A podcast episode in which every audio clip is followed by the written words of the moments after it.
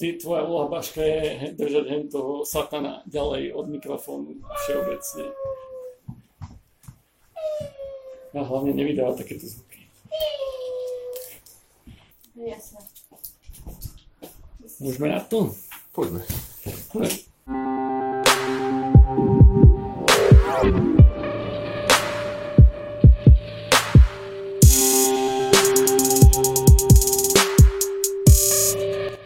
Vítam poslucháčov NTCastu. Máme tu už nášho podstate pravidelného hostia, pretože vždy sú s ním zaujímavé debaty. Uh, Jakuba Šinka z, z Fitky, teda stále si neviem zapamätať tú tvoju pozíciu, ale teda si pedagóg na Fitke a výskumník. A to je možno to, čomu by som sa nechcel povenovať, teda tomu, tomu výskumu, čo teda robíš, alebo si robil.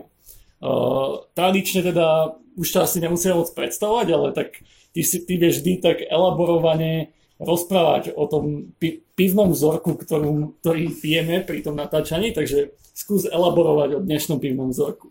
No dobre, máme tu uh, American Apple od Stupavaru, ešte som neochutnal, takže solidná. Metod mi dal takú malinkú hádanku, uh, predtým, než sme začali. Postavil predo mňa tri poháre, že ktorý si teda vyberiem a ja som si vybral ten správny. Ten, ten so stopkou, zvyšné, zvyšné dva, tento je myslím na víno biele a hen tam to vyzerá ako nejaké Ako toto je zo salónu piva dokonca a toto je práve že tiež na také silnejšie IP, na, na, na koštovku piva. Tak to je, som ešte nevidel. Ale akože hej, že vyzerá na, Narazil som na, na hranice svojho poznania. Hej. Ale hej, že toto je, toto je, vybral si si veľmi správne.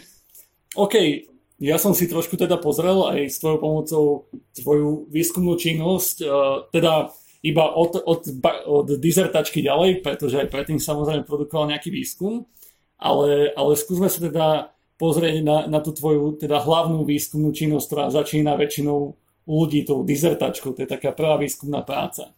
Uh, v nej si sa, akože v, v, z prvého pohľadu, keby si ľudia pozerali ten názov, alebo je abstrakt, by ich možno napadlo, že venoval, venoval si sa hrám, čo aj v podstate z nejakého hľadiska je pravda, ale, ale tým, že trošku viem o informatike niečo, tak asi tá hlavná časť bola tá semantika a, a to, že tie hry bolo nejaký doplnok, ako získať nejakú tú semantiku o, z nejakých, nejakých vecí. Ale tak prvá otázka moja je pre bežných ľudí, čo je to tá semantika a prečo si teda vybral hry, aby si, aby si sa k nej dopracoval? Dobre, tak semantika sú vlastne metadáta v tom, ako tomu rozum, rozumieme v informatike, čo, čo sú v podstate nejaké informácie o informáciách, e, respektíve sú to nejaké informácie o, možno, že o objektoch, o, o veciach z reálneho sveta, alebo o webových stránkach, alebo tak, ktoré sú vyjadrené nejakým strojovo spracovateľným spôsobom. Inými slovami, tá semantika sa nejakým spôsobom snaží o to zapísať alebo opísať veci tak, aby nad nimi mohli uvažovať aj stroje. V takom bežnom ponímaní uh, možno čo ľudia, ľudia poznajú, že semantika je teda obsah a syntax je nejaká štruktúra, asi čo sa týka jazykov. Áno. Čiže Dobre, tak tá semantika sú nejaké tie metadáta, nejaký ten opis a, a syntax sa zaujíma pri tomto vôbec? Je, je nejaká syntax, čo sa týka informatiky? Čo sa, akože takýchto metadát? Samozrejme, hej, teda ako uh, s, musia existovať nejaké štandardy, ako tú semantiku zapisovať. Hej, to je v podstate to je v podstate syntax, hej, čiže mám nejaký mám nejaký jazyk, hej, ktorom, ktorý definujem, že ako to má byť zapísané. Napríklad, e, ja neviem, mám to zapísané v nejakom XML-ku, alebo to XML je ešte s nejakou schémou, hej, to všetko je v podstate stále ešte nejaká syntax. No a už potom to, čo do toho XML dám, tak to už je ten obsah, to už je tá semantika. No asi by som mal povedať nejaký príklad, to je asi najlepšie.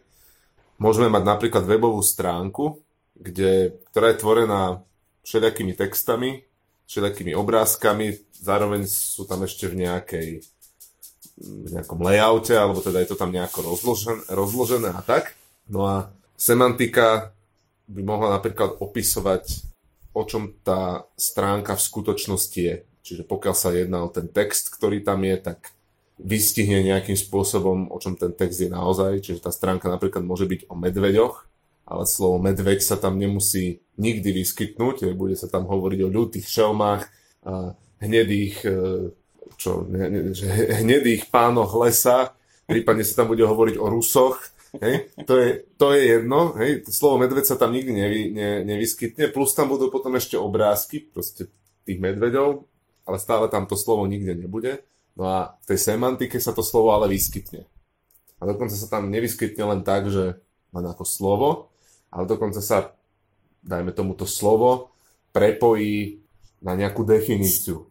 Čiže povie sa napríklad, že, že ten medveď, tým nemyslím, uh, nemysl, myslím tým naozaj to zviera, nemyslím tým niečo iné. Napríklad nemyslím to v nejakom prenesenom význame, ani tým nemyslím uh, dajme tomu názov nejakého výrobku, ktorý sa môže rovnako volať a nemyslím tým ani obyvateľa čierneho balogu, tam sa veľa ľudí volá medveď, kto vie prečo. Čiže je ešte aj povedané, že, že ako presne medveďa myslím. No a e, to vlastne už musí definovať tá semantika, ktorá sa v podstate teda snaží o to, aby, aby veci boli jasné, jednoznačné, no a tým pádom, aby sa potom s nimi dal ďalej uvažovať. To no. znamená, že, že ten stroj potom môže napríklad vedieť, že medveď ako zviera je zviera, že to je nejaký cicavec, mesožravec, no vlastne neviem, přežravý, že? A že, má, že, že to je chorda, že má tam celú tú taxonómiu hej, tej, tej zvieracej ríše napríklad a tým pádom vie, že k tejto stránke zrejme budú podobné nejaké iné stránky, ktoré, ktoré sa týkajú povedzme iných zvierat a podobne. Čo už sa dá v rôznych praktických scenároch využiť. Čo to má spoločné s rami? Tak to ešte chvíľu počkaj. Hej. Základná vec je, že tá semantika tu musí niekto definovať.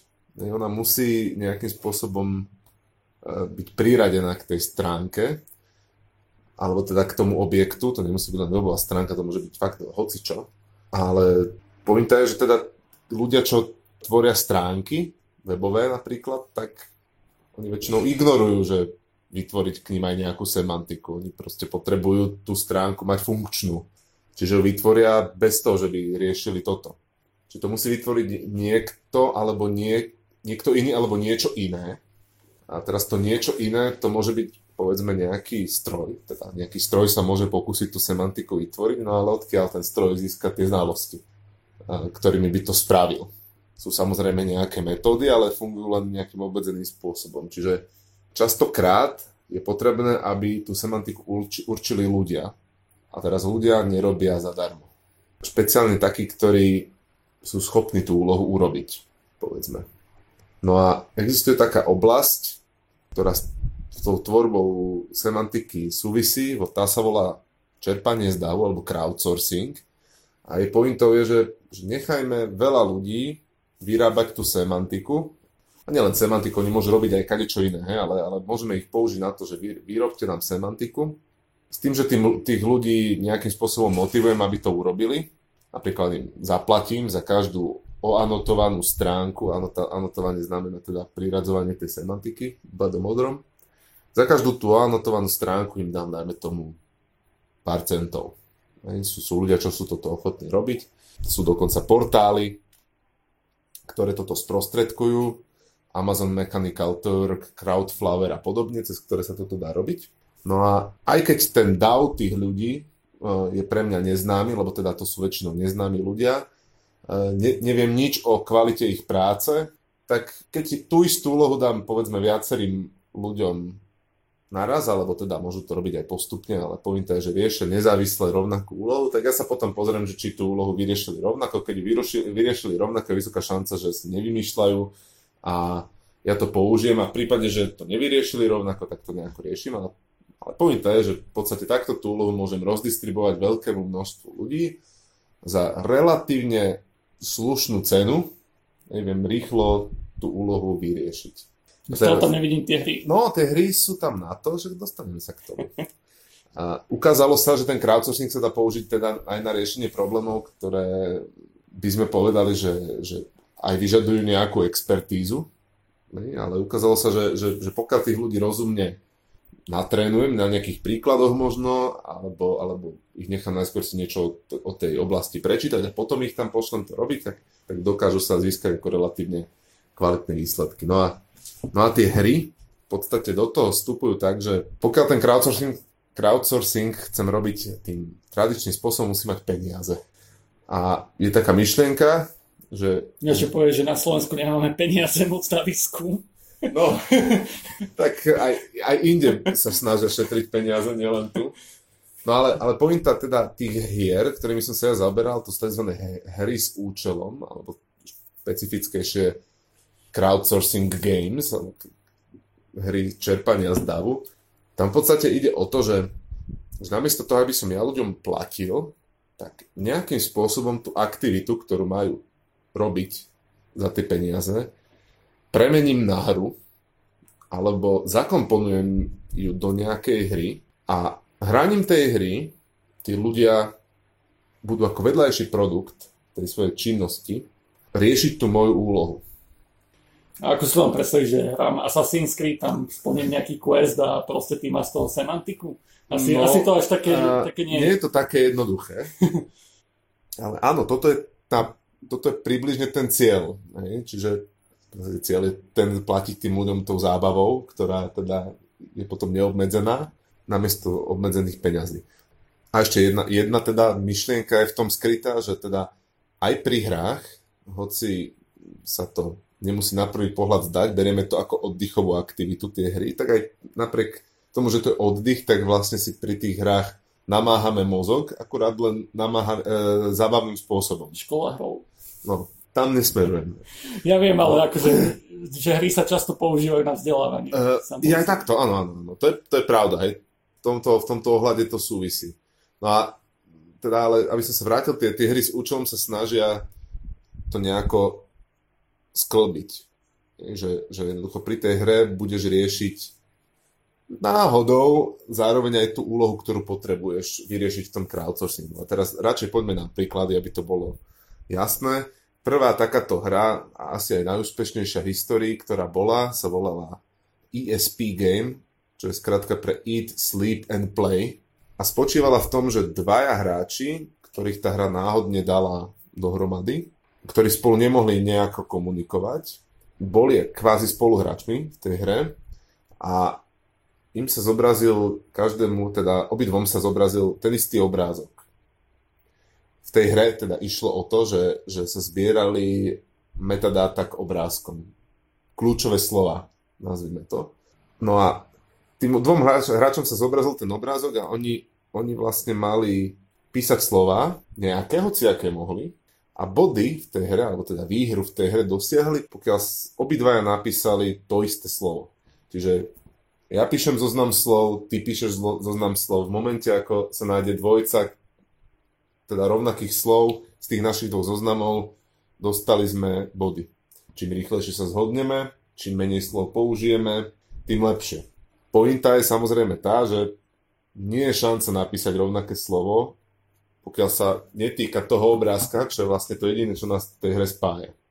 No a tento princíp takéto nejakej zhody medzi tými dvoma hráčmi pomerne jednoduchý. Povedali, sme, že, po, povedali by sme, že až úplne triviálna aktivita, ale ľudí to pomerne dosť chytilo, ľudí na internete a boli ochotní odohrať v tom zásadné množstvo tých hier, Túto hru si potom osvojil Google, prezentovali ju ako pod názvom Google Image Labeler.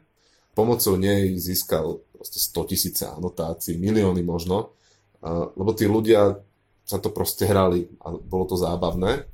Ono totiž tam v tej hre je skryté niečo také, že ty vlastne objavuješ osobnosť toho spoluhráča na druhej strane skrz iba takéto hádanie. Mňa tam akože trošku napadla taká vec, že game teória, že môže to skonverovať k tomu, že tí ľudia sa nejak bez toho, aby so sebou komunikovali, prídu na to, že keď tam budem stále dávať end a proste nejaké generické slova, tak nahráme strašne veľa bodov, že vieš o tom, že by takéto niečo sa stávalo? Jasné, to sa, to sa, to sa samozrejme začalo stávať pomerne rýchlo, ale to sa dalo obmedziť veľmi jednoducho. A to tak, že v podstate angličtina má nejaký známy zoznam stop slov, nie? čiže nejaké spojky, predložky, rôzne takéto veci, ktoré boli a priori zakázané. Takisto sa dali ďalšie stop slova, na ktoré by sme povedzme nemysleli, dali by sa zistiť veľmi jednoducho tak, že v momente ako by ich tí ľudia začali používať úplne na všetko, tak to sa takisto dá automaticky detekovať, ne, ako nejaký fraud a že sa to nebude dať používať. No a okrem toho tá hra e, robila ešte aj to, že vlastne počase, keď sa aj našli nejaké skutočne slova, ktoré opisovali ten obrázok, tak tá hra ich tiež zakázala. Aby, aby v podstate rozšírila tú množinu tých kľúčových slov čo najširšie, lebo samozrejme pri niektorých obrázkoch to bolo také, že ja neviem, ak, ak tam bola napríklad jedna postava, dajme tomu nejakého muža, a bola to dominantná črta toho obrázka, tak samozrejme všetci začali písať vždy man, man a vo všetkých hrách, kde sa ten obrázok objavil, tak prvé slovo bolo man no tak to už bolo akože známe, tak, tak sa to zakázalo a musel, museli tí hráči vymyslieť niečo iné. Čiže občas to bolo aj celkom ťažké, museli si tam všimnúť niečo iné, dajme tomu nejakej scéne nejaký vedľajší prvok. Alebo synonymum nice. Možno, že aj synonymum. A tu už sa teda dostávame k tomu, že, že samozrejme proste tie slova, ktoré, ktoré tam písali, potom spolu asi aj nejako súviseli a tak ďalej. Je, ale tak to si spomenul nejakú, nejaký príklad, eh, čo vymyslel niekto iný. Mm-hmm. Čo, si, čo si riešil teda ty? Ja som, začnem tak ako od lesa. Ne? Pochádzam z nejakej výskumnej skupiny, ktorá zvykla v čase, keď ja som začínal dizertáciu robiť, riešiť, alebo teda, ktorá zvykla riešiť podobnosť medzi objektami na webe. To, bola taký, to bol taký princíp, ktorý sa dosť, dosť často opakoval. Čiže potrebovali sme proste poznať prepojenia medzi nejakými pojmami, na základe ktorých by sa dali nejako sofistikovanejšie robiť podobnosti objektov. Lebo keď mám nejakú webovú stránku, ktorej samozrejme môžem identifikovať nejaké kľúčové slova, dajme tomu také, ktoré, ktoré pochádzajú z tých textov, ktoré sa tam nachádzajú, mám jednu stránku, druhú stránku, chcem vedieť, aké sú podobné, tak sa môžem pozrieť na ten prekryv tých, tých slov. No ale ten prekryv nemusí úplne zodpovedať tej, tej realite, tomu skutočnému obsahu. Vrátim, môžeme sa vrátiť k tomu príkladu s tým medveďom. Nie? Proste Obidve stránky môžu byť o medveďoch, nemusí tam byť o medveďoch ani slovo. Ale pokiaľ mám nejaké prepojenia medzi slovami, najmä tomu, že medveď zviera, alebo medveď šelma, alebo medveď nejaké iné lesné zviera, ja neviem, líška alebo čo, tak pokiaľ mám explicitne zadefinované, že tieto dve slova, najmä tomu sú nejako blízko seba, alebo, alebo nejako spolu súvisia, tak zrazu tú podobnosť môžem určovať lepšie. Čiže cieľ je vlastne vy, vy, nejakým spôsobom vybudovať prepojenia medzi pojmami. Moja prvá hra, ktorú som, prvá hra, hra s účelom, ne, ktorú, ktorú som vymyslel, tak tu som v podstate vymyslel úplne náhodou, ne, to väčšina, väčšina vecí sú také náhodné. Som sa hral s vyhľadávacím, no vlastne s vyhľadávačom, s Googlem a skúšal som tam robiť také, takú vec, e, možno, že posluchači nepoznajú mm, vlastne negatívne vyhľadávanie. Čo je v podstate zadám nejaké kľúčové slovo, pre to kľúčové slovo napíšem mínus ako znak a pre ten vyhľadávač to je, to je vlastne informácia, že z tých výsledkov, ktoré, ktoré nájde, má vylúčiť tie, ktoré, ktoré majú to mínus. Čiže... Nie som si istý, či to stále funguje, lebo som to bola kedy pred pol rokom sa skúšal, nebol som si istý, či to stále funguje, ale bola, kedy to fungovalo. Určite. Hej, hej, bola, kedy to fungovalo, rozhodne to fungovalo v čase, kedy, kedy ja som s tým začínal. No a napadla ma taká kratochvíľa, ne, ktorá potom prerastla do tej hry, že dal som nejaké kľúčové slovo, dajme tomu, uh, dajme tomu sea, more, a potom som k tomu kľúčovému slovu začal pridávať tie negatívne vyhľadávacie termy, alebo teda tie, tie slova s tým minuskom. A cieľom tej mojej hry bolo znížiť čo najviac tú množinu, e, alebo zmenšiť čo najviac tú množinu tých výsledkov. S akým cieľom? Len tak, hej, to, to, to Aby bolo si ako, mal že čo challenge. najmenej akože celkovo Áno, počet. áno, áno, áno, že tých po, počet hitov, hej, čiže ja neviem, keď, keď, keď si zadal slovičko C, tak možno, že 20 miliónov výsledkov zahlasil Google, hej, tam našiel v tom som indexe. Teraz keď si tam dal, že mínus, že water, tak zrazu ich tam nebolo 20 miliónov, bolo ich tam iba 15, hej, lebo, lebo e, sa stávalo, že, že na, na stránkach alebo na, pri, na, s výsledkami, kde bolo C, bolo veľmi často asociované slovo water.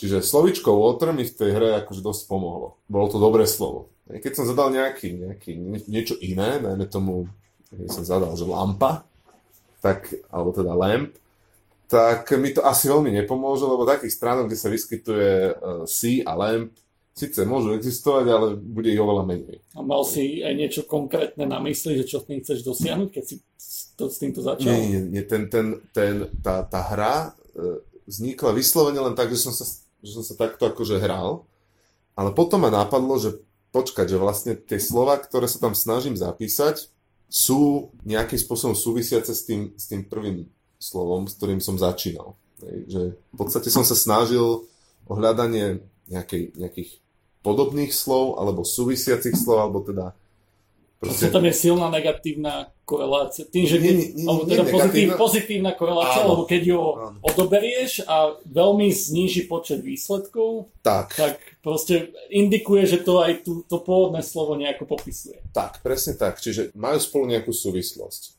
To, to mi zrazu cvaklo, že aha, že to je cenné. No, ako z toho spraviť? tak No, som si... To, čo som opísal, to bola tá hra. Hej? povedal, že, To bola... To, akože to, to bolo úplne že primitívne. Hej? To, jo, respektíve... že, že dal si to aj niekomu, že zahrať? Áno, jasné, ako bola to sranda. Hej, teda ja som pritom bol schopný presedieť hej, ne, nejaký čas a to bola taká pre informatikov, hej, čiže aj iní, aj iní informatici, najskôr som to chvíľu musel vysvetľovať, že čo, čo to vlastne, akože, čo, sa, čo sa tam má robiť. A potom, keď to každý pochopil, tak si začali akože namáhať e, hlavičku a, a, a začali to skúšať, potom to samozrejme sa snažili aj nejako obísť, hej, hľadať, hľadať tam diery a tak, tomu sa možno dostaneme, ale v podstate to, čo tam, keď, keď, keď, keď to hrali takým tým pôvodným zámerom, tak proste automaticky tam začali dávať slova, ktoré s tým úvodným slovom, tak ten, ten, ten som začal potom volať, že seed, uh, súviseli. A teraz všimol som si tam potom ešte ďalšiu vec, že vlastne OK, že tie slova, ktoré im aj pomohli v tej hre, že naozaj znížili počet tých výsledkov, tak tie vlastne som nepotreboval hľadať takýmto spôsobom, že hrou, lebo tie som v podstate vedel zrátať, keď som sa pozrel na nejaký korpus dokumentov, tam som extrahoval automaticky kľúčové slova, vedel som si spočítať tie ich prekryvy v tých výskytoch, to sa dalo vlastne spočítať automaticky. A čiže, čiže v podstate by sa mohlo zdať, že tou hrou som nič nedosiahol. Ale e, nebola to celkom pravda, pretože existovali aj súvislosti ďalšie, teda toho, k tomu nejakému slovu, ktoré bolo zadané, k tomu sídu, mohli existovať aj ďalšie slova, ktoré ako preukázateľne na úrovni nejakého, nejakého zdravého rozumu súvisia hej, s ním, aj dosť silno, a neboli podporené tým korpusom tých dokumentov, tým, tým reál, tými reálnymi spoluvýskytmi. outlier si našiel. Hej, nejaký, nejaký, ne, áno, hej. A nebolo ich úplne málo, akože my sme, my sme sa zaoberali tam takými akože dosť e, bežnými slovami, ale nebolo ich málo, asi 30%. Proste. Čiže, Dosť veľa. hej, uh, pointa bola, že, že vlastne tí hráči ich skúšali v tej hre použiť, nevyšlo im to, hej, ako ne, potom ich opustili, lebo im nepomohli v tej hre, ne, ne, ne, nepomohli tie slova v tej hre, ale tým, že oni ich tam napísali, dali ich tam s úmyslom, že, že, že im majú pomôcť, takže ich tam dali s tým, že oni majú súvisť nejaký semantický s tým sídom, s, tým, s tým zadaným slovom. To, že im nevy, nepomohli v tej hre, to nevadilo, ale proste tým, že to tam zadali, tak nechali tam tú stopu a pre mňa to bola informácia, že aha, toto je nejaké slovo, ktoré, ktoré tiež súvisí, nie je podporené uh, tým, tým korpusom a to bola v podstate tá najcennejšia informácia, z tej, čo sa dala vyťažiť z toho správania, lebo, lebo ja som to z toho korpusu ergo automatickou metodou nedokázal vyťahnuť, musel mi to povedať ten človek a to boli tie vlastne najcennejšie informácie, A ktoré ako som získal. si rozlíšil, že že to bolo fakt uh, zmysluplné, alebo že, že to nejako súviselo, a nebol to proste nejaký guess, že skúsim toto a uvidím, či to nejak zredukuje. To som, to som zabezpečil tým, že som uh, sa pozrel opäť na nezávisle hrajúcich hráčov a keď nezávisle hrajúci hráči použili to isté slovo, že ho skúsili použiť, tak to pre mňa bola tá záruka, hej, čiže to sa tam potom vyskytovalo aj v iných tých hrách, alebo teda vyskytuje sa to celkovo v tom crowdsourcingu, že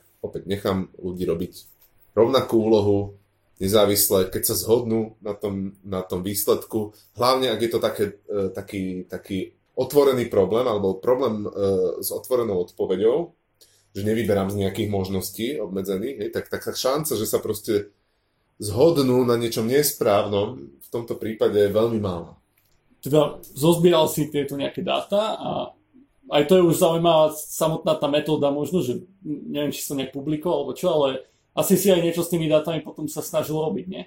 V podstate áno, ale mne stačilo v tom, v tom prvom kole expertne vyhodnotiť, že, že teda tie prepojenia, ktoré z toho vznikli, dávajú zmysel. Čiže ja som urobil potom validačný experiment, v ktorom som v podstate zobral nejakú inú skupinu ľudí, prezentoval som im nejaké spojenia, ktoré tá hra našla, ktoré tá hra našla, potom som im tam dal ešte nejaké, ktoré vlastne neboli pravdivé, aby som ich trošičku ako poplietol, tých, tých, tých ľudí a poprosil som tých, tých hodnotiteľov, že, alebo teda tých, tých, čo sa zúčastňujú toho experimentu, aby teda mi povedali, že či považujú to prepojenie nejakej dvojce slov za zmysluplné alebo, alebo nie.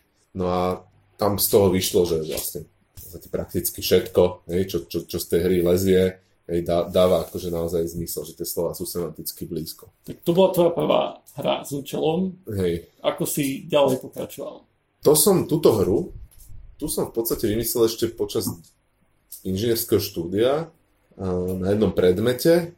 Ja som ju potom nejakým spôsobom aj zakomponoval do svojej diplomovky, tak ako taký okrajový experiment. A medzi tým, medzi tým som obhájil a, a rozhodol som sa, že idem na doktorantské a strašne ma fascinovala tá oblasť tých hier s účelom, pretože som si hovoril, že, že wow, že v podstate tí ľudia zadarmo robia niečo, niečo, čo potrebujem. Tak som si povedal, že dobre, idem sa tým zaoberať ďalej a princípe som začal si viacej čítať o tých hrách. Prekutral som v podstate celý web, všetky digitálne knižnice, Všetky články, ktoré sa niečím podobným zaoberali, som v podstate mal prečítané, zmaknuté. No a začal som uvažovať, že dobre, že, že či sa nedajú vymyslieť nejaké ďalšie hry a podobne. Robil som potom ešte ďalšie experimenty s touto. No a e, jeden študent, ktorého viedol môj diplomový vedúci, z okolností si vymyslel ďalšiu takúto hru, úplne na inom princípe a keď som sa to dozvedel, tak som s ním začal spolupracovať a v podstate spoločne sme potom urobili nejaký experiment pomerne, pomerne rozsiahly. Hej, to bola, to bola druhá hra, ktorú som mal dočinenia, potom tretiu hru, ktorú som robil, v podstate bola s mojim bakalárom, lebo už som potom viedol ako bakalár, ba, bakaláru, tak spolu s ním sme vymysleli nejakú ďalšiu. No a tie, tie zvyšné hry teda e, sa týkali, jedna sa týkala anotovania obrázkov a tá fungovala tak, že vlastne hráč hral Texaso. V podstate ako single player, nebolo to, nebolo to multiplayer, bolo to single player a v podstate išlo o to, že na čo najmenej otočení nej, mal akože ten deck vyprázdniť.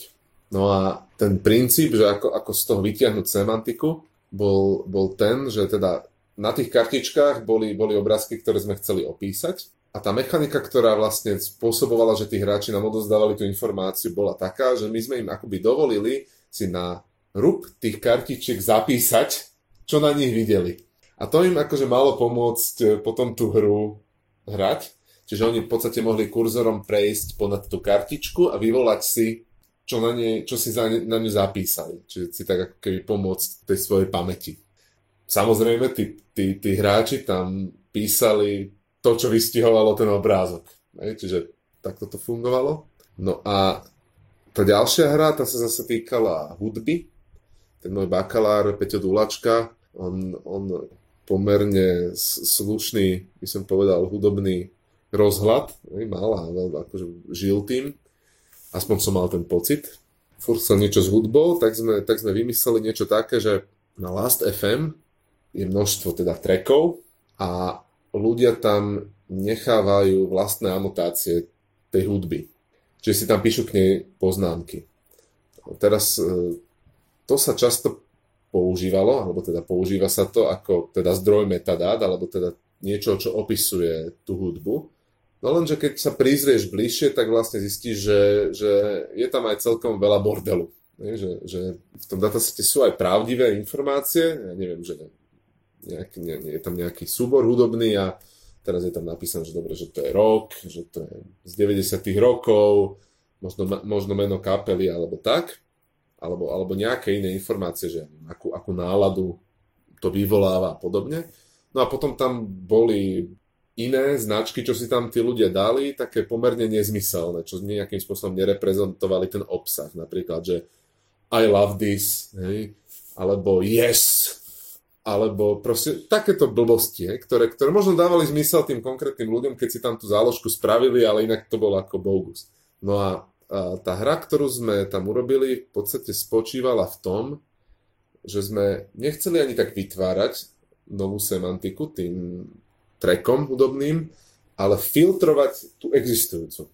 No a e, ten princíp, ktorý tam vlastne Peťo vymyslel, bol, bol taký, že skúsime pustiť tomu hráčovi ukážku, bez toho, že by sme mu povedali, kto to hrá, čo to je, jednoducho vypočuje si ukážku a potom mu dáme n možností, 2, 3, 4, 5 a každá z tých možností bude tvorená nejakou sadou tagov, takých, ktoré, ktoré vytiahneme z existujúcich opisov z toho Last.fm.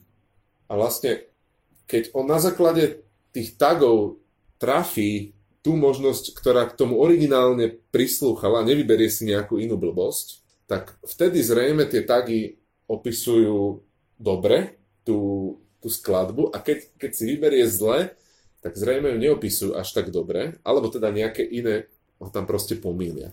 No a keď toto veľakrát zopakuješ s rôznymi obmenami tých tagov a tak ďalej, tak počase začnú niektoré tagy sa ukazovať, že sú úplne nesmerodajné a naopak niektoré sa začnú ukazovať, že veľmi dobre reprezentujú tú, tú skladbu.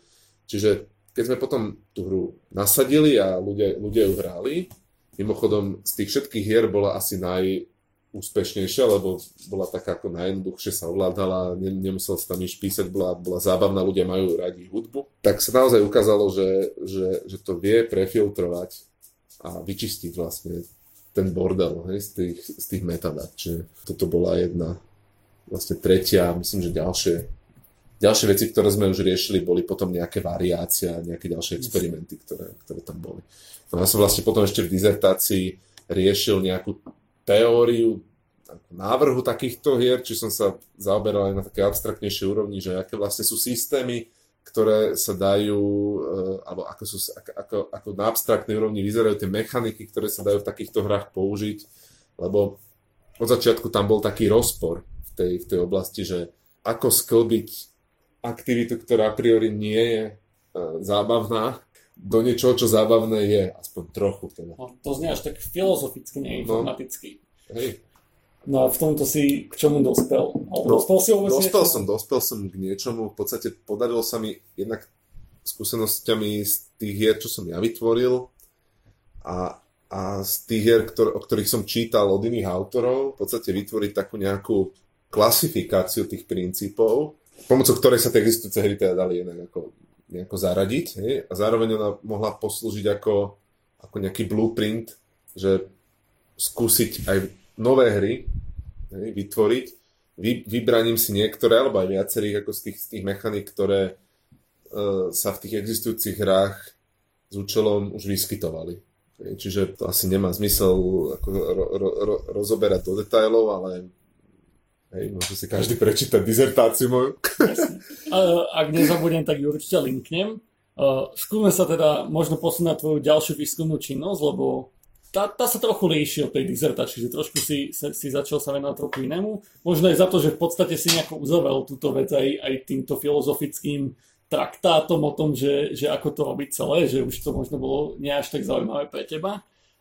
Pozeral som si teda nejaké tie články, hlavne tie, tie, tie hlavné závery tvojej vedeckej práce a tie sa točia dosť okolo uh, sledovania nejakého, to, zase sledovania používateľa, ale tentokrát s použitím uh, aj trackera, teda nejakého sledovania jeho pohľadu, toho, ako, ako vníma, vníma web, vníma aplikácie, vníma vlastne, ako sa pozerá na ten monitor alebo na ten displej mobilu. Uh, ako si sa k tomuto dopracoval? No, uh, to slovo sledovanie je také strašne creepy, ale v dnešnej dobe. A to, čo ma vždy zaujímalo, aj v tých hrách, aj teraz, v podstate to, čo robí naša skupina tiež od nepamäti, je proste otázka, že či stroje alebo programy môžu nejakým spôsobom sami určiť, že čo sa to tam deje medzi tou stoličkou a tým monitorom. Kde je väčšinou tá chyba. že čo sa to tam ten človek, ten používateľ v podstate snaží robiť či má nejaký problém, hej, či mu vieme nejako pomôcť, či mu vieme nejako prispôsobiť ten jeho experience, hej, alebo ten, ako to už nazvať, hej, skúsenosť, prácu. Zážitok. Tak, hej, zážitok. Mňa osobne potom ešte aj v súvislosti s tými hrami zaujímal ako podproblém toho, že ako kvalitne človek pracuje, keď pracuje. Tomu som si všimol, že napríklad si sa venoval tomu, či či ľudia čítajú vôbec inštrukcie áno, a ako dobre ich čítajú. Áno, áno, áno. To, to je úplne taký praktický problém. My máme nejaký, nejaké laboratórium používateľského zážitku, kde máme zariadenia, ktoré voláme eye trackery, alebo ktoré sa volajú eye trackery, čo sú v podstate sledovače pohľadu, čiže dokáže ti to zaznamenať, kam sa pozeráš na tej obrazovke. A v tomto laboratóriu robíme kopec štúdií používateľských, a v tých štúdiách, nielen používateľských, ale hociakých, ty potrebuješ častokrát tým používateľom dať nejaké inštrukcie, čo majú robiť. Väčšinou ich napíšeš, však to je najjednoduchšie napísať im. Potom očakáva, že tí ľudia sa budú správať podľa tých inštrukcií, čo nemusí byť vždy pravda. Poznáme to aj ako z reálneho života. Keď mi príde nový, nová hráčka domov, tak nie, že prvé začnem čítať návod, ale pr- prvé ju najskôr pokazím, až potom budem čítať návod. A toto isté sa deje aj, aj pri, e, pri týchto štúdiách. V momente, ako ten používateľ nadobudne pocit, že on predsa vie, čo má robiť, tak e, tie inštrukcie si neprečíta a častokrát je to pomerne, pomerne problém, pretože on sa vlastne tým pádom nebude správať tak, ako ty očakávaš a tie výsledky tej štúdie môžu byť čiastočne alebo aj kompletne skreslené. No a na toto sme prišli, dokonca sme na to prišli, sám dobre vieš, aj, aj v tvojej štúdii, ktorú si, ktorú si sa tam pokúšal urobiť, že vlastne až v polovičke tej štúdie sme prišli na to, že vlastne tí ľudia si neprečítali správne tie inštrukcie a vlastne nerobili vôbec to, čo mali robiť. Áno, som musel zahodiť vlastne asi mesiac práce, lebo Áno. nedávalo zmysel. Čo je ako celkom pain, povedzme si to. A presne tá tvoja štúdia ma motivovala k tomu, že pôjdem, idem vypísať diplomovku, kde sa na toto trošičku pozrieme, čiže s jednou mojou diplomantkou, Lenkou Kutlíkovou, sme v podstate nachystali taký experiment, v ktorom sme ľudí nechali najskôr prečítať nejaké inštrukcie, potom pracovať na nejakej úlohe. Tie úlohy v podstate boli jednoduché hry, ktoré tí ľudia poväčšinou poznali aj tak. A jednoducho sme chceli zistiť, že či poprvé, koľko ľudí vlastne tie inštrukcie číta, nečíta a teda ich aj dodrží. A po druhé, či to ich správanie pri čítaní tých inštrukcií, ktoré zaznamenávame pomocou tých eye trackerov, či nejakým spôsobom nedokáže predpovedať to dodržanie tých inštrukcií. Či tam sú rozdiely medzi tými dvoma skupinami ľudí aby sme to vedeli naozaj reálne povedať, či oni dodržujú alebo nedodržujú inštrukcie, lebo tie hry boli akože známe pre nich, tak sme do tých inštrukcií zamontovali ešte všelijaké také chytáky, ktoré, ktoré mohli dodržať pri tom hraní, iba pokiaľ si to fakt dobre prečíta. No a samozrejme, že sme prišli na to, že čas ľudí si tie inštrukcie číta, čas si ich nečíta až tak poriadne, čas potom zodpovedajúc k tomu aj dodržuje, respektíve nedodržuje tie inštrukcie a prišli sme aj na to, že sú nejaké teda črty toho správania, metriky, keď, keď chcete, ktoré to indikujú. Dajme tomu počet fixácií, to je vlastne zastavenie oka na nejaký bod, že, sa, že, že na ňo pozerám a potom sa pohnem povedzme ďalej, hej, ale proste počet fixácií na ten posledný riadok tých inštrukcií bol pomerne silne indikatívny, čiže mnohí ľudia to nedočítali, hej, alebo, alebo celkovo sa tomu textu nevenovali toľko, že tam tých fixácií bolo málo a podobne, a, alebo to čítali moc rýchlo a podobne. Takéto veci sa dali, dali v tých dátach vidieť, dajú sa zmerať a do nejakej miery predikujú tú mieru dodržania tých inštrukcií tu ma akože napadlo možno pri tom tiež nie veľmi informatická vec a niečo, ste sa, nie na, niečo na čo sa, ste sa možno zamerali, ale že aj keď si človek prečíta inštrukcie, tak možno ich nepochopí. Lebo akože vieme z PISA testov, že ľudia nie, nie sú schopní niekedy chápať texty, že, že na tomto ste sa zamýšľali. Áno, nejako? zamýšľali sme sa nad tým a do toho experimentu sme tie inštrukcie dali veľmi jednoduché to skutočne e, nemo, tam nemohlo nastať to, že, že, by, že by ich ľudia nepochopili, v mysle ako naozaj, že nerozumeli tomu, o čo tam ide. Čo sme si preverili aj tým, že sme to pilotovali, že, teda, že, že sme tú štúdiu najskôr ne, zbehli proste so zo pár ľuďmi a sme zisťovali, že, teda, že čím rozumeli. Čo bolo potvrdené, že rozumeli. Ale keď sme tú štúdiu bežali na ostro, čo bolo asi 80 ľudí postupne, čo je mimochodom dosť veľa na, na tento typ štúdí, tak uh, sa tam ukázalo pomerne, pom, ukázali sa pomerne divoké rozdiely medzi, medzi tými jednotlivými úlohami, čiže predsa len tie inštrukcie sa od seba nejako líšili, čo sme povedzme ani dopredu veľmi nechceli. My sme, my sme si mysleli, že budú približne rovnaké, alebo teda porovnateľné tou svojou zložitosťou, ale ukázalo sa, že pri jednej z tých aktivít tí ľudia neboli schopní skoro vôbec tie inštrukcie dodržať. A pri inej aktivite ich dodržali na 100% všetci. A pri zvyšných dvoch aktivitách to bolo také, že 50 na 50, alebo povedzme že 75 ku 25, je proste také akože, um, že boli aj takí, aj takí.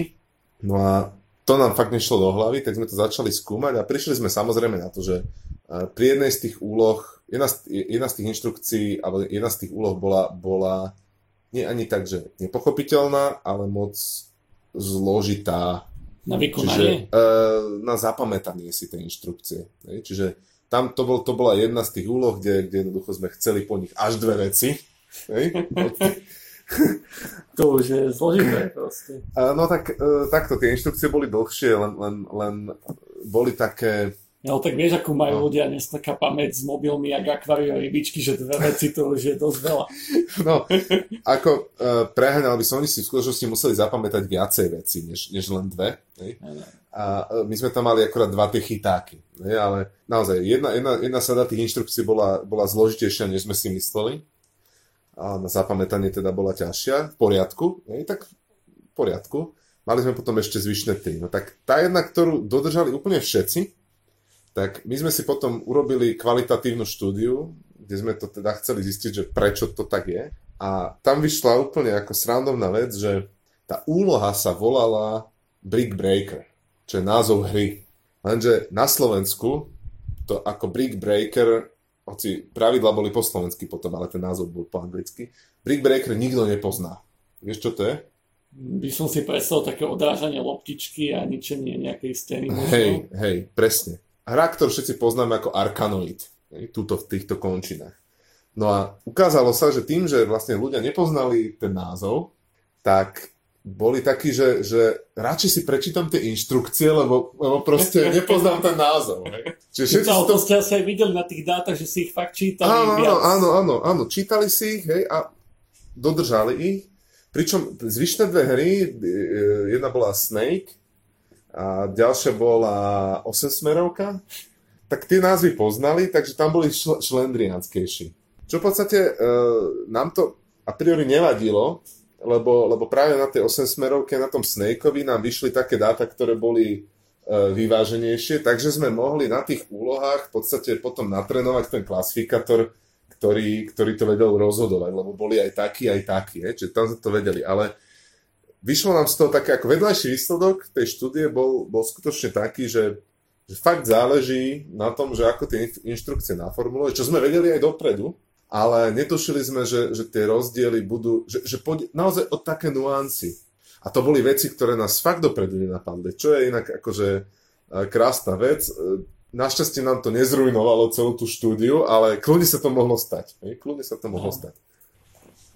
OK, uh, dostali sme sa tak do polovice, uh, polovice dnešného podcastu, tak dáme tradičnú reklamnú pauzu. Uh, predtým inak spomenuli sme, že máme IPU, ale neviem, či sme spomenuli, že stúpavar IPU, ale asi, asi spomenuli, áno, spomenuli, spomenuli, si, spomenuli si. Tak pokračujeme stúpavať a tentokrát Redale. Dobre. Pán uh, pivný profesor v Sebe Akadémii, povedz prosím, ako, ako hodnotíš stúpava Redale. Sakra, no tak ako teraz presne týmito rečami metód, ma, ma staviaš do nepríjemnej pozície, že ja proste musím povedať niečo múdre a keď náhodou nepoviem niečo múdre, tak... Uh, Stratíš akreditáciu. No áno, proste to, to komunita ne, neodpustí. Ten Redale je dobrý. Ja som urobil tú chybu, mal som si to dať naopak. Áno, áno. Ja som totiž si myslel, že si dám už len tú IPu. No.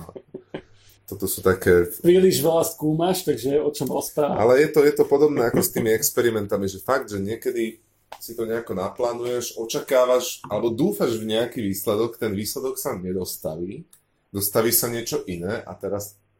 A je často... to ešte lepšie, ako to očakávame. No, Alebo ani nie. Alebo ani nie. Ako fakt, e, to, toto, je, toto je zrada častá, že človek urobí experiment, dosť sa pritom nadrie, pozvedajme tomu veľa ľudí, aby sa mu zúčastnili toho experimentu.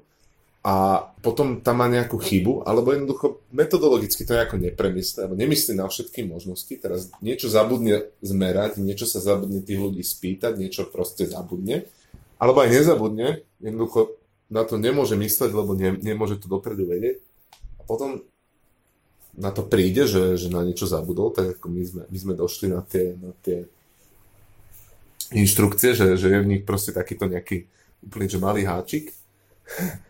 A, a zrazu je v riziku, že celý experiment vlastne môže hodiť do koša.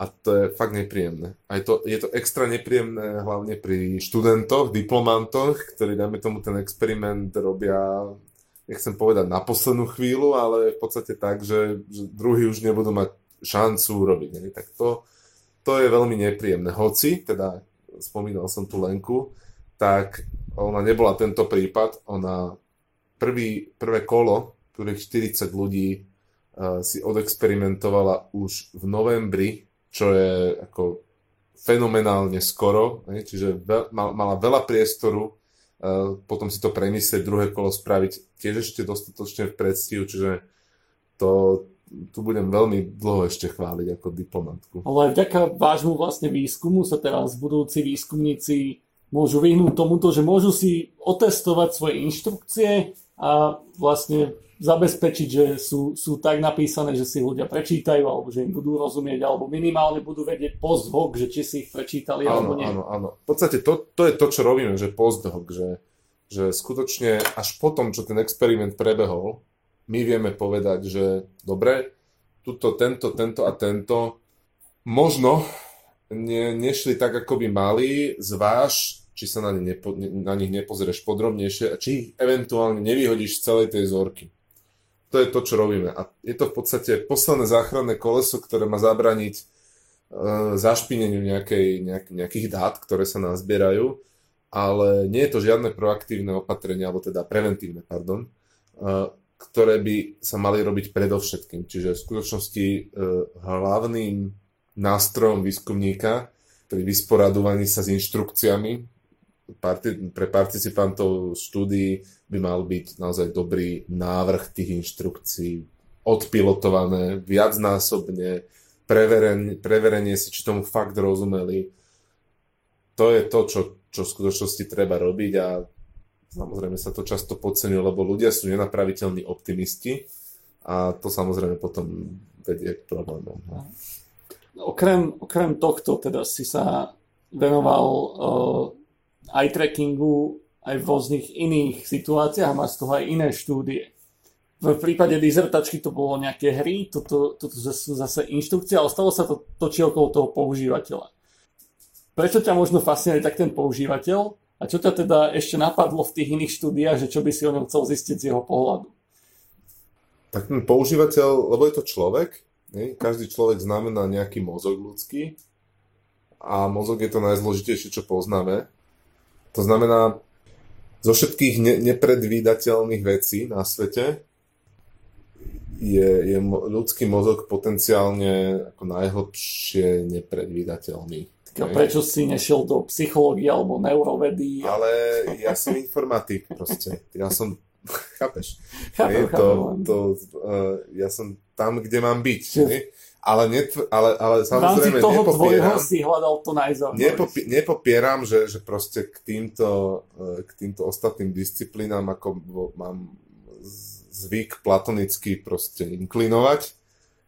Takže po tejto stránke je to, je to príťažlivé, ale samozrejme aj má to akože prúdko praktické dopady. No jednoducho, ja keď, ja keď viem odmerať automaticky, kto mi tam sedí, čo, čo je to za človeka, aký má povedzme problém, tak ja mu viem pomôcť, hej, opäť automaticky. Hej. Čiže tá naša skupina napríklad dosť, dosť sa zaoberala historicky uh, adaptívnym vzdelávaním, teda adaptívnymi vzdelávacími systémami. Hej, že vieme, že tam sedí študent a teraz on teraz sa zasekol. Hej. Nevie ako ďalej, hej, treba mu poradiť. Rieši nejakú úlohu, treba mu poradiť no tak mu tam nejakú radu e, ten systém zobrazí, hej. Toto je ten scenár, hej, ten, ten, ten loop, ktorý sa v týchto systémoch e, v podstate snažia ľudia a už dlhé roky dosiahnuť. A stále je to e, len na nejakej úrovni a vôbec to nie je ideálne. Proste tí ľudia sú rôzni. No, v tých svojich teda ďalších štúdiách si, si sa tak metaforicky sa pozeráš ľuďom do očí a čo z nich chceš teda vyčítať? My tam riešime kade čo, mňa stále zaujíma tá kvalita práce, čiže, čiže ako dobre ľudia, dajme tomu v tom crowdsourcingu, riešia tie úlohy. Čiže to je taký môj sen výskumnícky, že jedného dňa proste, keď tie, keď tie eye trackery budú uh, za facku, ako, podobne ako Kinect už má skoro každý, akože, čo má hernú konzolu doma, tak má aj Kinect a ten Kinect sa, to je hĺbková kamera a pôvodne mal slúžiť na hranie hier, ale v skutočnosti sa dá použiť aj na čo iné, no tak aj s eye sa to možno bude dať niekedy takto urobiť. Aj keď tá doba vôbec nemusí nastať, ale minimálne ako teoretický problém, hej, ma, ma to zaujíma. Hej. Čiže s tým eye sa snažím v podstate zistiť, že či tí ľudia v tom, v tom crowdsourcingu hej, dobre robia. Aby som nemusel toľko ľudí redundantne vlastne použiť na, na riešenie nejakej úlohy, aby mi proste stačilo menej, aby keď jednoducho zistím pomocou toho aj trackera, že tuto Joško robí dobre, hej, lebo, lebo sa pozera tam, kam má, dajme tomu, tak nepotrebujem už ďalšieho Ferka, aby robil tú istú úlohu, ušetrím Ferka na inú úlohu, o to, o to, to, to, to tam ide, hej. čiže vlastne znižiť tú potrebu tej redundancie tým, že lepšie zmeriam kvalitu práce ľudí. Sice jasné, hej, proste tam etický rozmer, to, to, to je taká téma, hej, ktorá, ktorá ľudí desí, že pre Boha, pre Boha niekto ma bude sledovať pri práci, s čím ja absolútne súhlasím, hej, ako s, s tými obavami.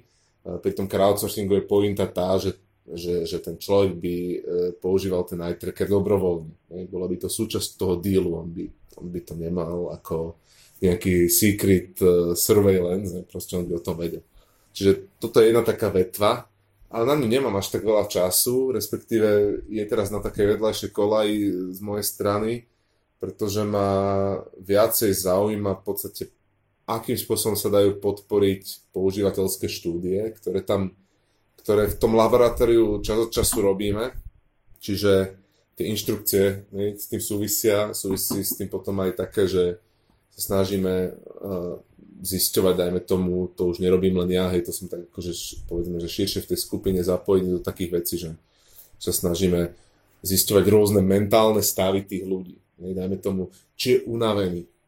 Hej, lebo keď príde človek aj na tú štúdiu, povedzme, tak bude sa správať inak, pokiaľ e, nie je fyzicky alebo psychicky fit versus keď je. Hej, a, a on napríklad, e, ja neviem, môže testovať nejakú aplikáciu, teraz e, bude sa javiť, že tá aplikácia je zlá, lebo jednoducho ťažko sa mu to používa a tak ďalej, alebo teda bude sa tak minimálne správať, ale on to v skutočnosti môže byť z toho, že on je unavený, hej? alebo že má malú um, by som povedal, málo, málo skúseností, lebo aj takí ľudia sú, hej, čo, čo vlastne nemajú, povedzme, dostatočne rozvinutú gramotnosť, webovú, dajme tomu, že, že nemajú toľko skúseností s prácou na webe. Takže sa v nejakých aplikáciách, povedzme, webových môžu správať neohrabane, a my, my to môžeme považovať, dajme tomu, za nedostatok tej, tej aplikácie, v skutočnosti to tak nemusí byť alebo naopak, hej, môže byť človek expert, prejde tou aplikáciou, tým scenárom ako nôž e, maslom a v skutočnosti tá aplikácia je pomerne zlá, ale jednoducho si s ňou poradil, lebo je to expert. A pokiaľ sa takéto veci dajú merať, dajme tomu len zo správania, hej, tak e, je to super, pretože nepotrebujem tých ľudí zaťažiť nejakým extra, dajme tomu dotazníkom, ktorí mi tam budú najskôr 15 minút vyplňať, aby som zistil, či sú experti alebo nie, dajme tomu na prácu s webom. Čiže takéto veci.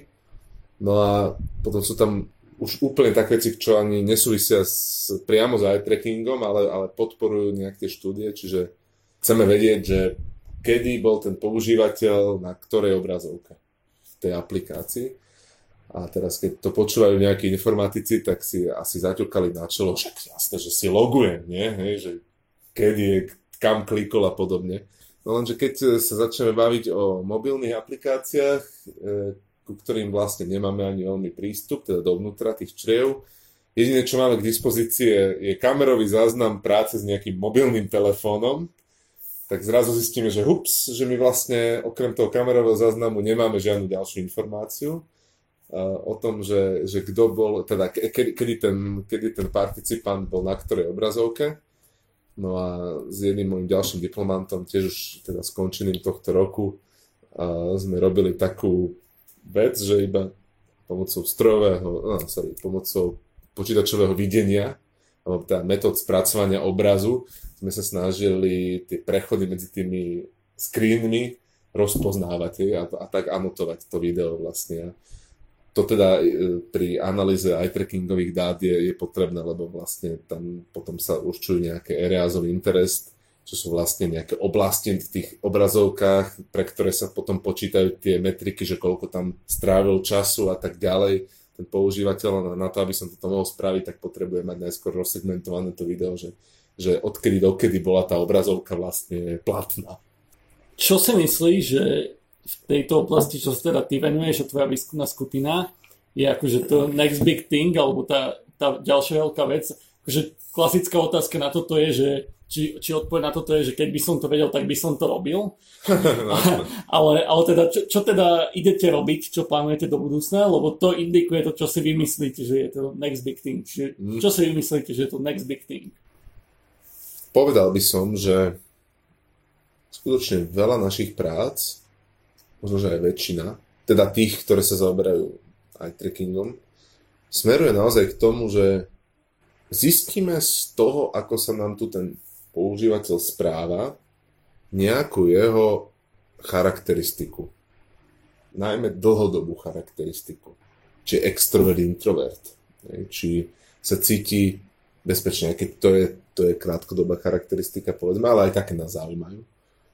Či má tú gramotnosť, či Dobre, únava to je zase krátkodobá, ale to je no, záťaž. Áno, kognitívna záťaž, že, že, že či, či práve pri tejto úlohe, dobre, zabudnime na dlhodobu, hej, proste všetky charakteristiky, hej, či pri práve tejto úlohe uh, naozaj sa trápi, hej, že, že, že naplno zapína mozog, alebo ju vyriešil tak, že akože lusknutím prsta. Hej. To je samozrejme tiež veľmi užitočná informácia, ktorá sa dá mimochodom zisťovať pomocou šírky zrenice, ktorá sa rozšíri, keď, keď, keď si veľmi namáhame, namáhame uh, hlavu, tak sa nám trošičku rozšírujú zreničky a pokiaľ dokážeme odfiltrovať vplyv svetla uh, na tieto zreničky, tak uh, máme túto informáciu, čo bol inak donedávna taký praktický, ale stále problém.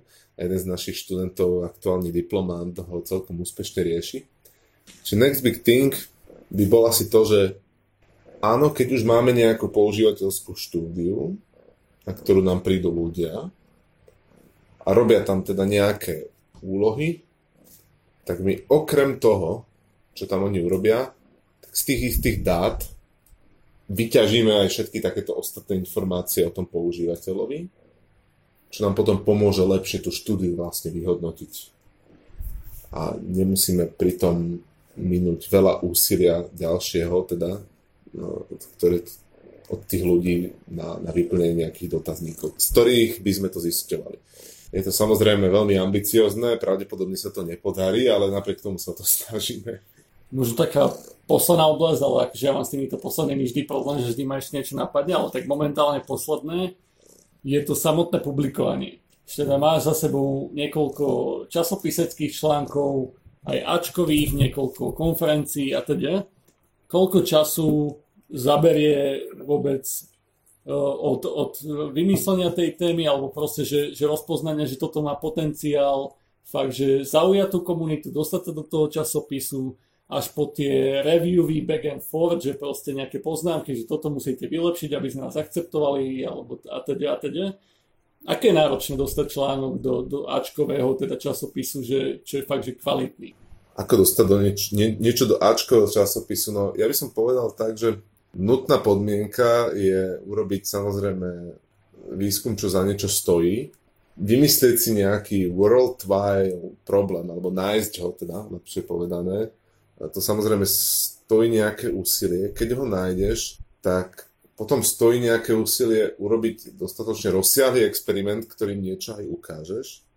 Tam to je variabilné. Niekedy, niekedy ťa napadne dobrá myšlienka, ktorú vieš overiť na existujúcom datasete. To znamená, celá záležitosť toho výskumu samotného ti zaberie možno pár týždňov. Že kým si to premyslíš, teraz ako zoberieš tie dáta, začneš na, pustíš na to proste nejakú analýzu, naprogramuješ si dačo, dajme tomu, že nepotrebuješ e, robiť živý experiment, tak to máš pomerne rýchlo. Naproti tomu, hej, to čo som napríklad s tými inštrukciami hovoril, tak Jednoducho, uh, jasné, bola to študentská práca, to znamená, tam je, ten, tam je tá rýchlosť z toho riešenia iná, hej, to sú proste naše nejaké špecifické podmienky. Dobre, diplomovka trvá to rok a pol, hej, čiže od momentu, kým som zadal to zadanie, kým sme sa dohodli na tom, že teda ideme robiť toto, tak prešiel rok a pol, kým, kým bol ten výsledok finálny, hej, ale jasné, že, že, že dalo by sa to asi zrealizovať aj skôr, hej, možno, že za pár mesiacov, hej, kebyže sa človek na to fokusne.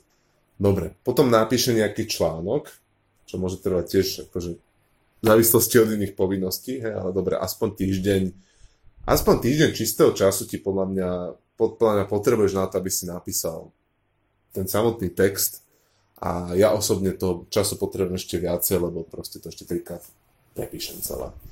A potom trvá dosť dlho, než, než prebehne ten proces toho príjmania, respektíve občas aj odmietania. Teda väčšinou, čas, väčšinou odmietania toho, toho e, časopisu zo strany, e, toho článku zo strany toho časopisu. No a do časopisov sa články posielajú väčšinou vo viacerých kolách, hej, čiže ty pošleš nejakú prvú verziu toho článku, oni ti ju posúdia, dajú ti väčšinou pomerne rozsiahly ten posudok. A potom ten editor, ktorý, ktorý tie posudky, uh, alebo tie posudkové viacej, posúdi, posúdi tie posudky, tak sa rozhodne, že či to prí, príjmu hneď, alebo že či ti dajú nejakú, či ti, alebo či ti to odmietnú, alebo medzi tým, e, že či ti to podmienečne ako keby príjmu, že, že musíš spraviť nejaké úpravy. Hej. Čiže, a tie úpravy môžu byť väčšie alebo menšie, to sa volá, že minor alebo major revision. Vlastne. No a to je väčšinou ten prípad, že ti dajú buď minor alebo major revision, lebo tí posudzovateľia vždy tam niečo nájdu. Niekedy nájdu aj zásadnejšie veci, ale keď si povedia, že dobre, že dalo by sa to zachrániť ešte, alebo teda zlepšiť ten článok tak, že by bol ako publikovateľný podľa nich, tak ti dajú, dajme tomu ten major revision No a pošlu ti to naspäť a ty to máš znova teda prerobiť alebo doplniť alebo už čokoľvek. Ty sa vtedy samozrejme môžeš rozhodnúť, že či s tým vôbec budeš pokračovať. Väčšinou teda tí ľudia v tom pokračujú, dajú ten revision, či ako keby nejakú druhú verziu, ktorá, ktorá sa znova posudzuje a potom väčšinou je to definitívne rozhodnutie, teda, že, že buď to tí autory, dáme tomu, zachránia, alebo teda uspokojivo adresujú tie, tie pripomienky, ktoré tí posudzovateľia mali v tom prvom kole, alebo teda to ten editor rejectne, že, že, nie, že nebereme. No a celé toto trvá kľudne aj rok. Toto, čo som povedal, od, od prvého toho submitu do, do toho rozhodnutia, že dobre, bereme, nebereme, to môže kľudne trvať rok. Samozrejme sú žurnály alebo teda časopisy, ktoré, ktoré majú rýchlejší ten cyklus a sú aj také, ktoré majú pomalší. Teda aspoň v informatike je to, je to zhruba takto. Čiže hlavne to trvá dlho, chce to veľa úsilia, aj pri tých revíziách, ale povedal by som, že, že, že tá šanca to niekam dostať aj do dobrého časopisu, pokiaľ si urobil aspoň rozumný experiment, alebo teda ro, ro, rozumný výskum, že si sa nezaoberal nejakou úplnou prkotinou, hej, ale niečím, čo, čo, čo dáva aspoň trochu zmysel a ten experiment mal dostatočný rozsah, tak sa ti to nakoniec proste podarí umiestniť do toho, ale bude to beh na dlhú trať, bude to veľa úsilia. Takého ani nie toho výskumníckého, ale skôr takého toho písateľského, hej, toho, toho autorského. Trvá to dlho, no, ro, ro, ro, rok, rok a pol možno, keď rátam aj potom tú finálnu verziu, že to musíš ešte upraviť formálne, aby to sedelo a ešte, hej, to, pamätám si, že, že to trvá dlho, hej, proste. Teraz do toho znova pôjdem, ako vo viacerých prípadoch, tak eh, bude to zase, zase zábavný rok, no. Uzavrel by som to možno tým, že potom, čo už teda aj teraz poslucháči, ale ty vieš čo stojí vôbec publikovať nejakého takého článku, tak v praxi alebo vo firmách častokrát človek s tou istou akože výskumnou námahou dostane do praxe ten svoj nápad akože o mnoho skorej akože vypublikuje nejaký článok, čo potom niekto iný môže eventuálne niekde aplikovať. Ako sa s týmto vysporaduješ a proste, že prečo si myslíš, že je worthwhile táto publikačná činnosť a, a stojí to za to?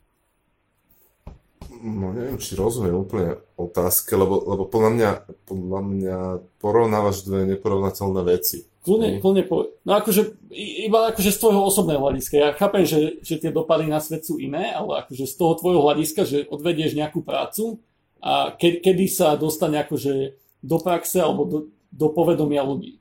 Že, že o mnoho rýchlejšie, proste, že niekde to... Ja, že, že, ja chápem, chápem. Jasné, môže byť aplikovaný výskum, ktorý, ktorý, je, ktorý rieši naozaj akutný problém, ktorý, ktorý potrebuje rýchlo vyriešiť a jednoducho toto by trvalo moc dlho. Hej, alebo teda, takto, takto to chápem. Hej, že... že proste iba, hej, že si v nejakej firme alebo dajme tomu nejakého, ne, neplánuješ, že z toho bude článok ani nič, iba vyriešiš problém a hneď to aplikuješ a dám a ani nechceš o tom ani písať ani nič, len proste spravil si tú svoju výskumnú činnosť, vyriešil si problém a pritom bol za tým výskum všetko, ale nepotrebuješ o tom publikovať. Hej. A potom máš akože túto tú echt vedeckú, čo sú základné výskumy, ale častokrát aj aplikované, kde nakoniec je z toho ten článok. No. Že, že, že prečo si myslíš, že sa oplatí stále tie články robiť a publikovať? A... Pre tých ostatných vedcov je to, je to principiálny spôsob diseminácie výsledkov teda šírenia tých výsledkov toho svojho výskumu. Oni sú na to zvyknutí, oni jednoducho nebudú pátrať ako po, nejaký, po, po, po celom webe, kde ani len nemusí byť uh, zmienka o tom, že niekto niekde v nejakej firme vyriešil nejaký problém a urobil pritom nejaký výskum, ktorý by mohol zaujímať. Ako to, to sa nedá, hej. Čiže tí vedci, oni musia sústrediť uh, tie svoje výsledky na nejaký priestor, kde aj ostatní veci potom čakajú, že sa vyskytnú tie výsledky. Hej? Ako to, je, to je prvá vec. Hej? Proste, no, či, či, či toto, hej? ten kanál. A, a potom tá vedecká komunita potrebuje mať e, aspoň nejakú záruku, že, že to, čo tam je napísané v tom článku, je aspoň že to je košer, hej, že proste, že, že to je naozaj výskumný prínos, že to, že to nie je nejaký výmysel alebo nejaký blúd a jednoducho na to je tam potrebný ten peer review proces, hej, že, že, to, že to proste pozrú ostatní ľudia a kriticky to zhodnotia. Samozrejme, hej, pokiaľ, pokiaľ by som to porovnával s nejakým riešením praktického problému, no tak dostatočným dôkazom, takým nejakým akože implicitným, že som teda urobil asi dobrý výskum, je, že som ten problém vyriešil, samozrejme. A to je v podstate bledomodrom aj to čo, to, čo tam tí reviewery hľadajú, hej? že oni hľadajú proste nejaký experiment opísaný v tom článku, ktorý je teda metodologicky dobre spravený a tým pádom to je riešenie, hej, teda nejakého problému, aj keď teda hoci často možno aj abstraktného v zmysle toho, že dobre, keď to je základný výskum, tak to praktično, ale to, to praktické využitie toho, toho výsledku nie je ešte evidentné, hej, vôbec. Alebo teda nemusí byť ešte evidentné. Hej. Neviem, či som zodpovedal, lebo už, už je veľa hodín. Myslím, že áno. Uvidíme teda, či z toho bude jeden podcast alebo dva, lebo fakt sme dosť dlho kecali a, a dúfam, toto- že ešte, ešte dlho budeme... Kto to, kto to vydržal až sem a to prežil, no neviem, hej, ako. Uvidíme. Ale ja jednoducho... Ale dobre, bol, bol som skeptický minulý, minulý krát a celkom, celkom sa mi to potom páčilo a to som si to vypočul. Takže uvidíme. Ja tieto podcasty robím s- skôr z takého sebeckého hľadiska, že mňa zaujímajú tie debaty viac a ne, netrapí ma až tak, či to niekto iný počúva. A som rád, že keď vidím tie čísla, že, fakt, že nájdu sa ľudia, čo si to vypočujú, tak som veľmi rád. Takže z tohto hľadiska dúfam, že budem pokračovať. A teda ďakujem za dnešný rozhovor. A ja ďakujem.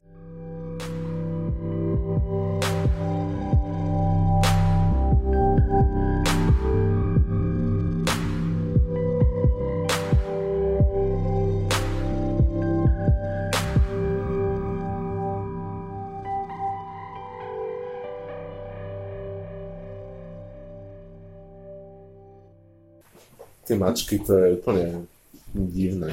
Hej, hej.